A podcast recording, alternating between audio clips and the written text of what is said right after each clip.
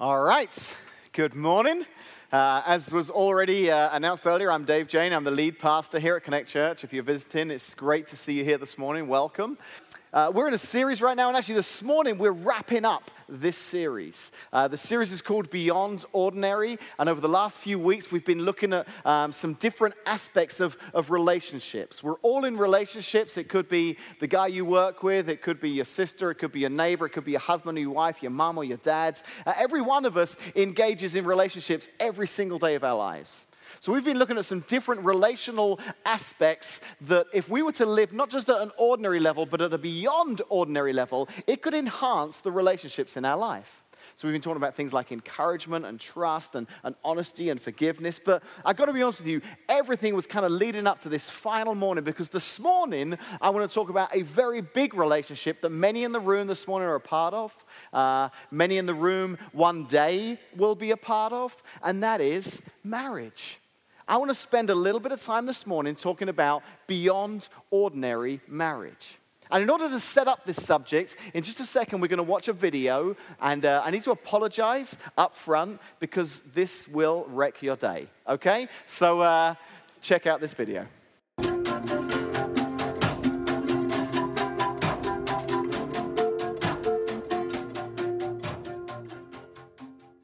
She started to talk, and I said, Listen, I'm going to deliver a speech. I said, At the end, you're going to want to go home. I said, You represent a 34 letter word.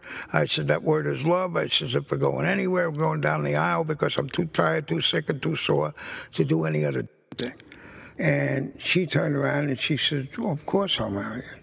And the next morning, I called her as early as I possibly could. And he always gets up early. to, make, to make sure she hadn't changed her mind. And she hadn't. And uh, every year on, on April 22nd around 3 o'clock, I call her and ask her if it was today, would she do it again? And so far, the answer's been the same. Yeah, 25 times yes. you, you see, the thing of it is, I always feel guilty when I say I love you to you, and I say it so often. I say it to remind you that as dumpy as I am, it's coming from me. It's it's like hearing a beautiful song from a busted old radio. Yeah, well, and it's nice you to keep the radio around the house. If I don't have a note on the kitchen table, I think there's something wrong. You write a love letter to me well, the only morning. thing that could possibly be wrong is I couldn't find a silly pen.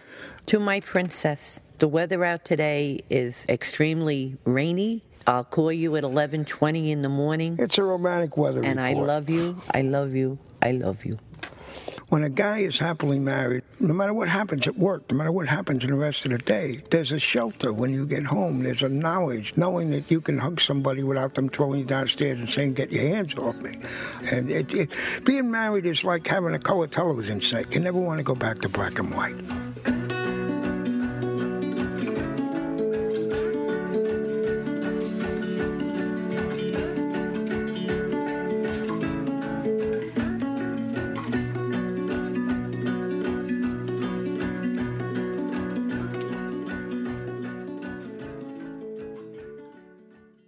The illness is not hard on me. It's just, you know, the finality of it. And him, he goes along like a trooper. Listen, even downhill, a car doesn't roll unless it's pushed, and you're giving me a great push. The deal of it is, we try to give each other hope, and not hope that I'll live, hope that she'll do well after I pass, hope that people will support her, hope that if she meets somebody and likes him, she marries him. You know, he has everything planned, you know. I'm working on it. She said it was her call. She wants to walk out behind the casket alone. I guess that's the way to do it because when we were married, you know how your brother takes you down, your father takes you down? She said, Well, I don't know which of my brothers to walk in with. I don't want to offend anybody. I said, I got a solution. I said, You walk in with me, you walk out with me. And the other day, I said, Who's going to walk down the aisle with you behind the casket? You know, to support her. And she said, Nobody. I walked in with you alone. I'm walking out with you alone. Mm-hmm. There's a thing in life where you have to come to terms with dying. Well, I haven't come to terms with dying yet.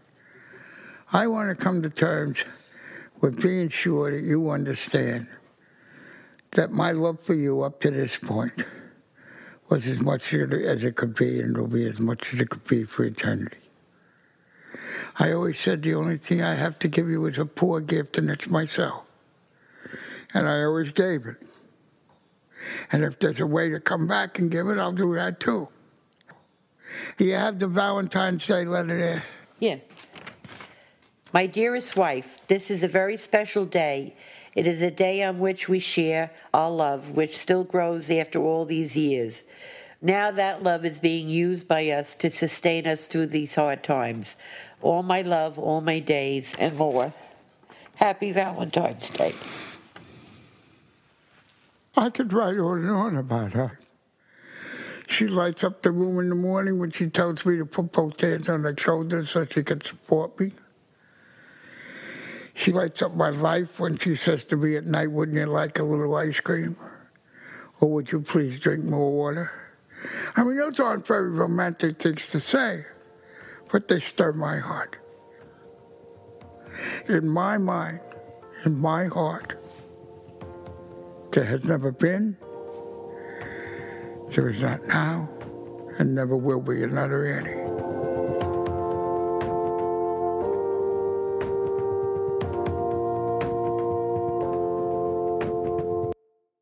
I, uh, I watched that two or three times, and even when I was getting ready to watch, like the third time I'm watching it, it's still tearing me up watching it.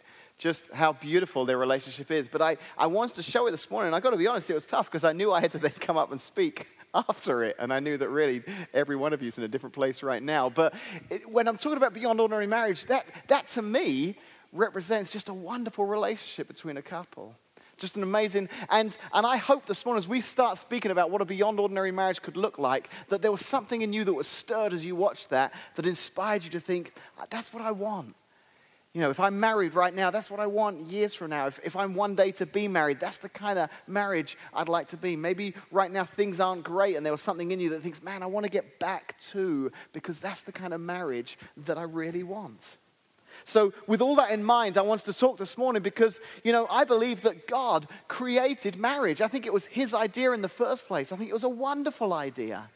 And He meant for all of us to be married. You know, it says in the very beginning of the Bible, back in Genesis chapter 2, verse 24, it says, That is why a man leaves his father and mother and is united to his wife, and they become one flesh. There's an older version of the Bible, the King James Version, and that says it this way it says, um, to leave his father and mother and shall cleave unto his wife, which is where we get the phrase to leave and cleave.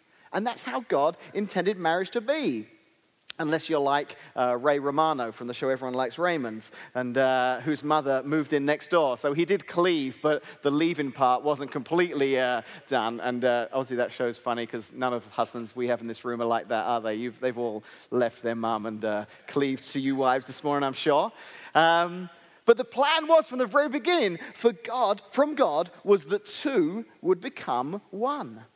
But here's the thing it wasn't just a, a, systematic plan, it wasn't just an organizational thing where God thought, oh, this will be a good idea. He thought, no, this is going to be a great idea. I want marriage not just to be a good arrangement, I want it to be a wonderful union between two people. You see, God, God wants to really explain clearly to us just how wonderful marriage be, would be. So, so there's a book in the Bible that talks about it called Song of Songs. Uh, sometimes it's referred to as Song of Solomon because the, a guy by the name of Solomon wrote the book. And it's quite an amazing book. It talks all about um, relationships and marriage and love. And, uh, and it's very graphic at times as it talks about the love between this, this, this courtship that takes place between a, a soon to be husband and wife. So graphic that back in 90 AD, a rabbi by the name of Rabbi Akiba at the Council of Jamnia, he had to fight with the, with the other people to, to, to allow this book to be kept in the Jewish canon of Scripture. At the time, they wanted it kept out because they felt it was too too graphic. But he believed this was God saying, listen, this isn't just about marriage. This is, this is a story talking about how much God loves every one of us. And I'm so glad that the book is still in the Bible today because when you read it, it tells a beautiful story of love. The first couple of chapters through verse 6 of chapter 3, it describes the courtship between this young man and this young woman. It's beautiful, the interaction between these two people. And then chapters 3, 6, 3 verse 6 through 5 verse 1 describe their marriage and the consummation of that marriage. And that section in the middle that describes the marriage, it closes out in chapter 5, verse 1, like this It says, Eat, friends, and drink. Drink your fill of love. That's Song of Songs 5, verse 1. It's talking about marriage. You see, the imagery here is of a banquet host speaking to guests at his table. And their relationship is likened to a meal with the best food and the best drink. And the host is saying, Hey, have at it. Enjoy everything you see before you. Now, he's not saying that um, things are supposed to be perfect all the time, but he is saying, I want you to get the good stuff that there is to get, to eat and to drink your fill of the very best. When I read those few verses, there isn't a hint of God saying, Well, you need to keep your expectations in check. Let's not be unrealistic here. Let's not set our sights too high. You know, as, as long as you're doing better than most, then I'm sure that's still pretty good. No, when God talks about love here, when God's talking about marriage, He's saying, I want you to have the very best there is. I want your marriage to be beyond ordinary. So this morning, let's ask that question of ourselves what does a beyond ordinary marriage look like? What's it going to ha- take to have the kind of relationship that God is talking about here in Song of Songs? The kind of relationship that we saw modeled in that video earlier that deep down all of us yearn for.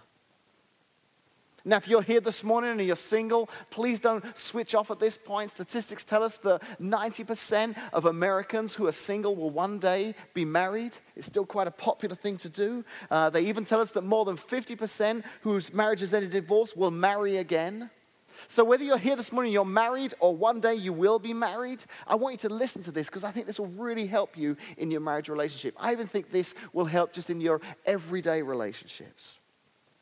You know, earlier on in the series, we talked um, about an organization called the Gottman Institute. It was in the message on encouragement, and this particular institute, they specialize in relationships and relational problems. Dr. John Gottman, who has done more research on this topic of extraordinary marriages than anyone else, says there is one distinguishing factor that moves a marriage from ordinary to beyond ordinary.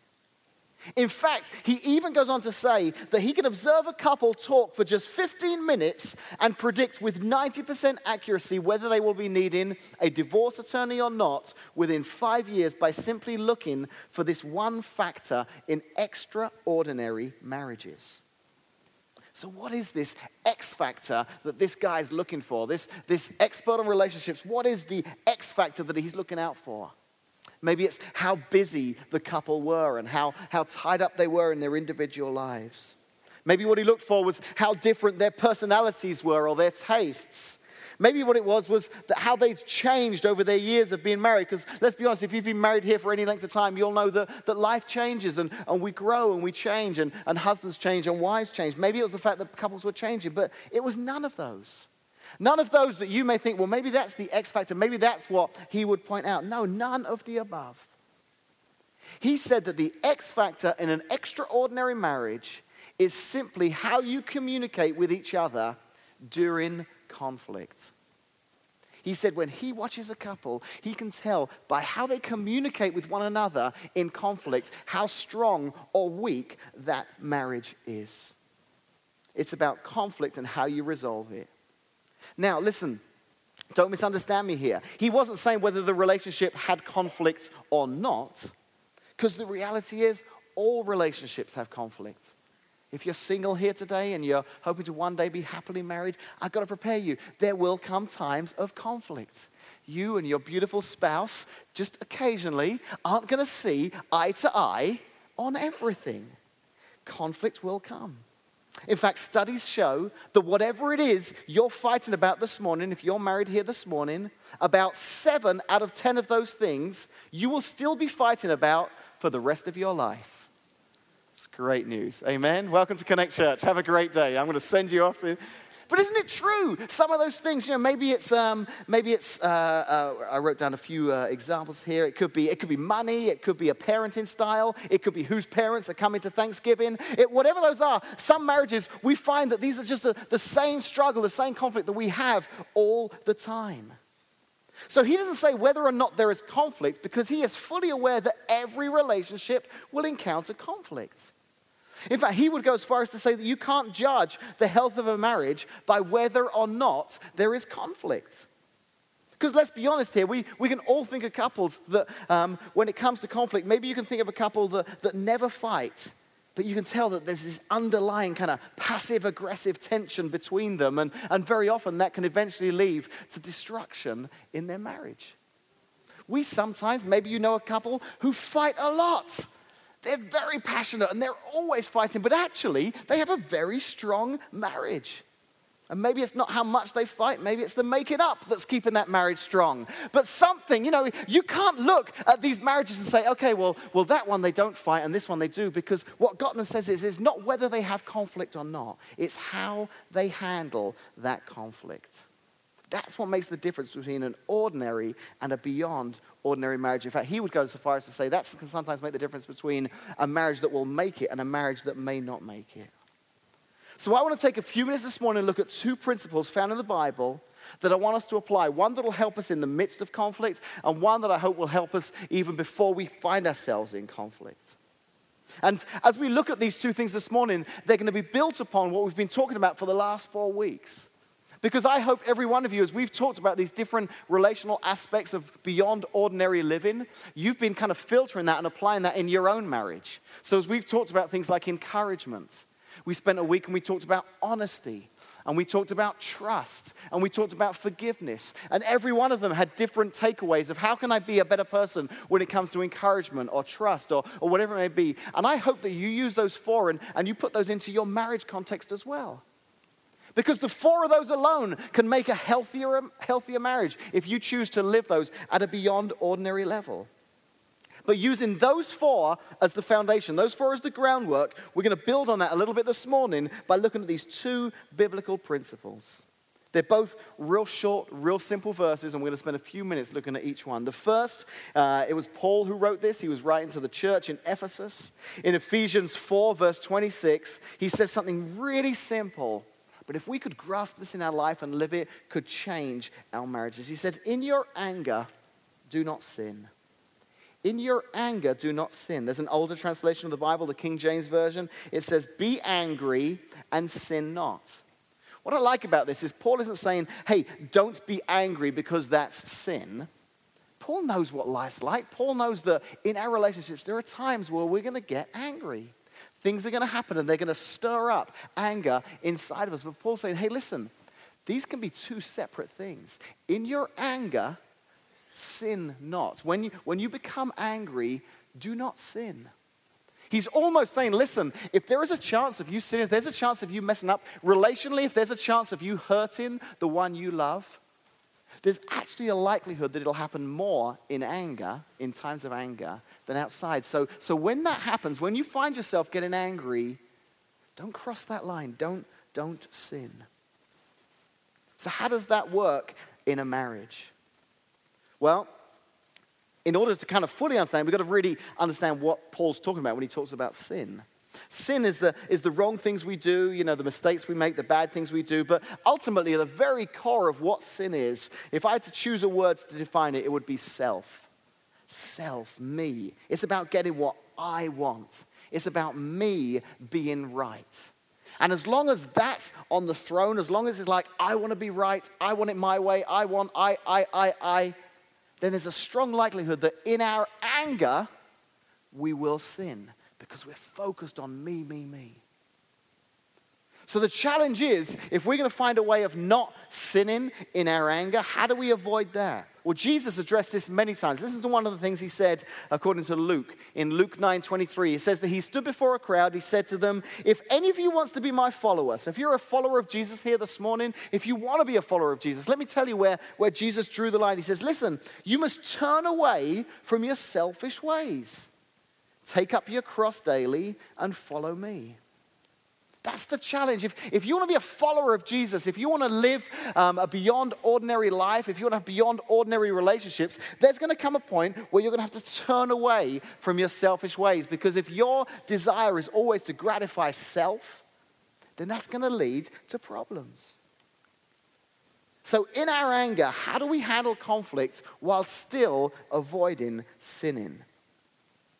Well, I was thinking about it this week, praying, preparing for this message, and I was thinking in a relational context, there are probably two times that we face anger. There's that, there's that instant anger where something happens, and, and uh, I don't know what it might be, but your, your husband said he was going to do something and he didn't, or your wife says that she was, this was going to happen and it didn't happen, and, and you get into that discussion straight away, and it's, it's one of those arguments where, you know, it's just straight away it escalates.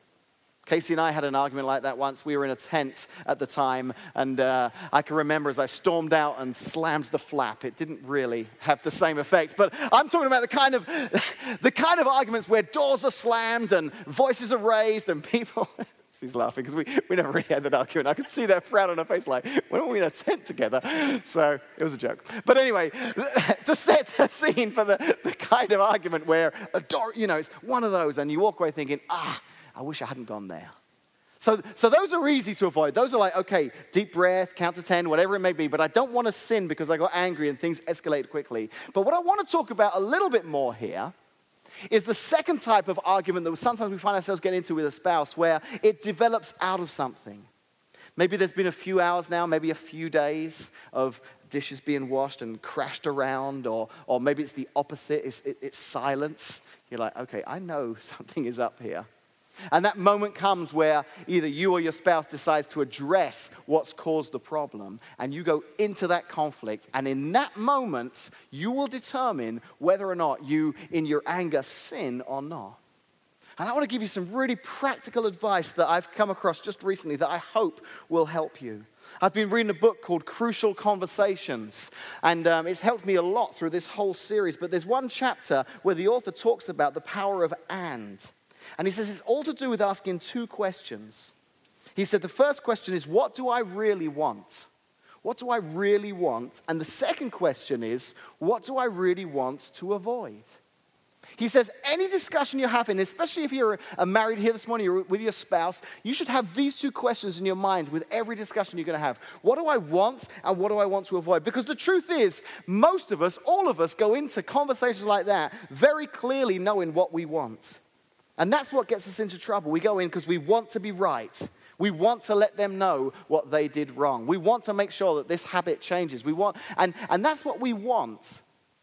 And when that's the only question we're asking, that kind of creates a, a, volatile conversation, doesn't it? The, the other person kind of gets defensive. They feel like they're being attacked, you know, and, and suddenly it's a, a very um, aggressive and just not a very healthy situation. But what this author is saying is listen, why not come up with a second question to ask?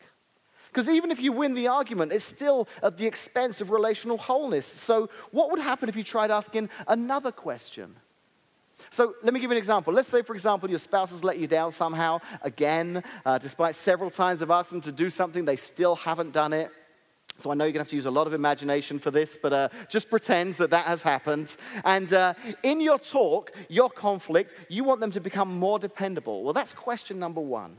I, I, I, really want this, my spouse, as a result of this conversation, to become more dependable. But if that's the only question you frame the talk under, there's a chance they may feel attacked, they might get defensive, they might shut down. But what if, as well as that, you asked, uh, asked yourself another question of what do I want to avoid? So, in this scenario, it might be I don't want to create bad feelings. I don't want to lose my temper. I want to have a conversation about being more defendable and avoid bad feelings and avoid wasting time. Here's what happens by adding that second question, it can change the outcome of the conversation. Because what happens is when you're, when you're asking both those questions, you go from wanting to be right to just wanting to see change, however, that's going to happen. And in that situation, in your anger, you're making a choice not to sin.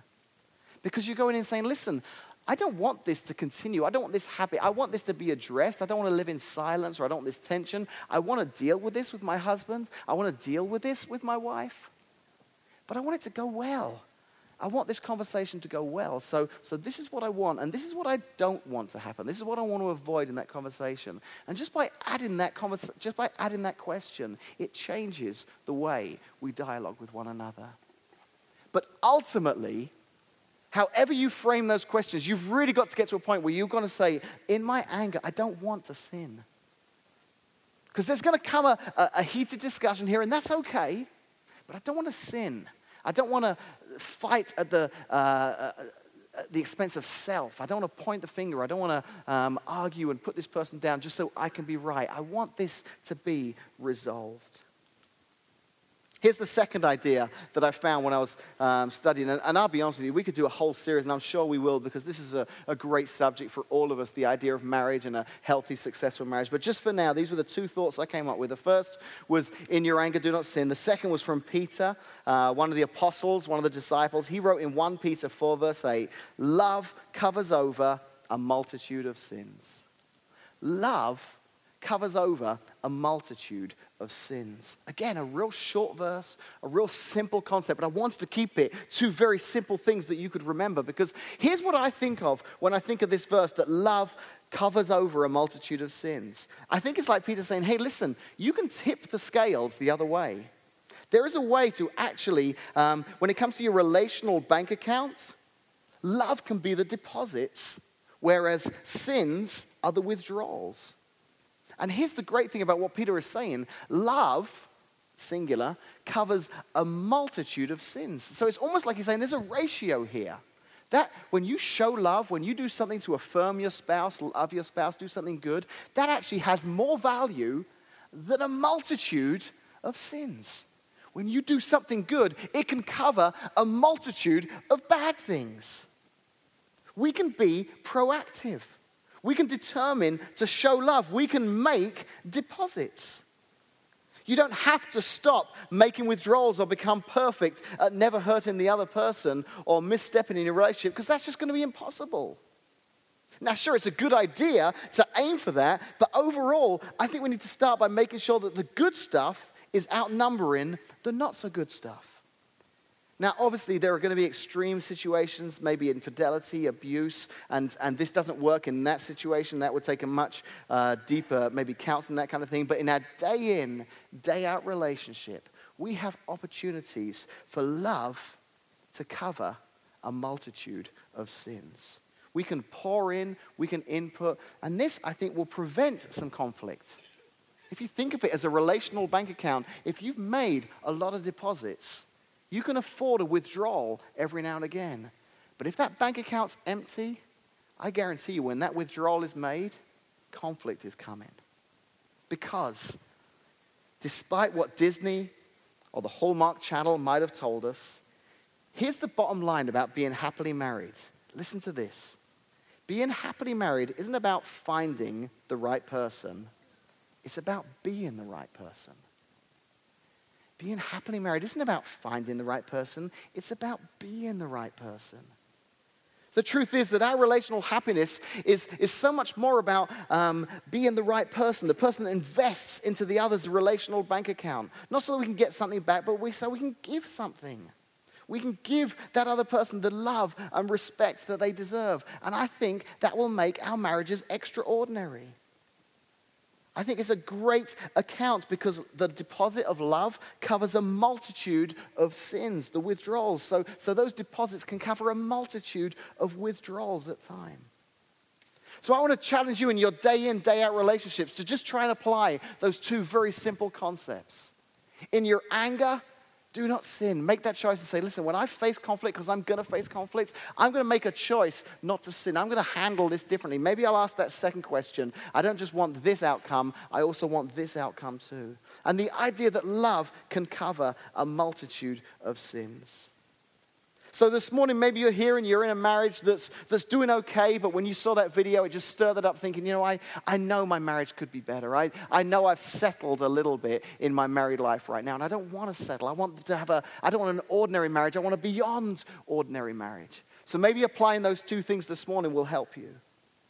But maybe you're here this morning and the reality is that we wouldn't know this on the outside looking, and you may be sat right now and you may even be holding your spouse's hand, but the pair of you know that, that when you get out of here this morning, things are difficult.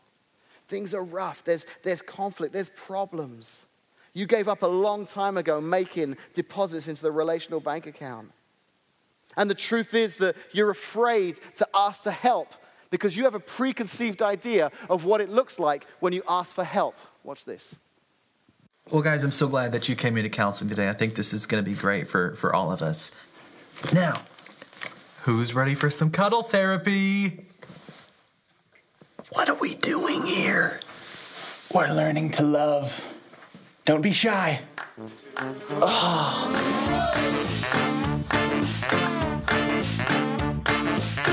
Gary, how you doing? I'm super.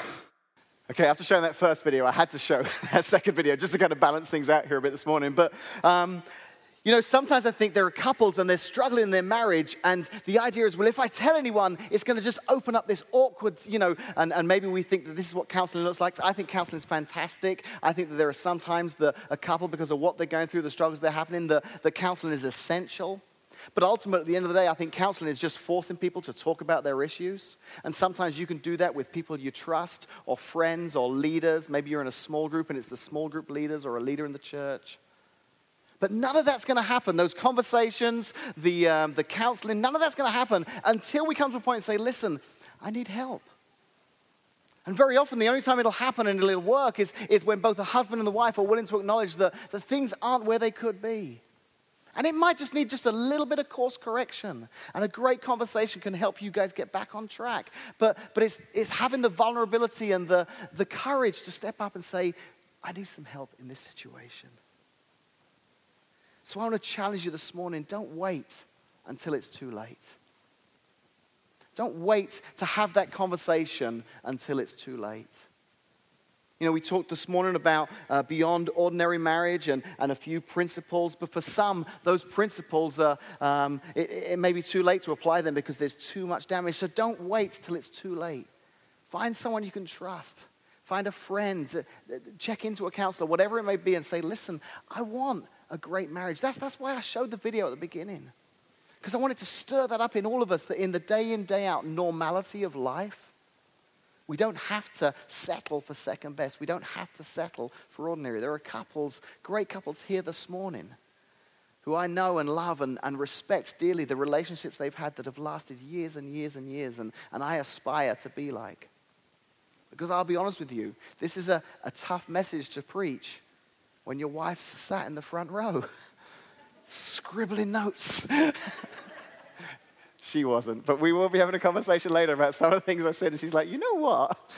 You should try that. So, um, marriages always need work. But I still believe that God created them. And like he said in Song of Songs, hey, it's like a feast. I want you to eat and to drink and enjoy it. It was meant to be a great, great thing.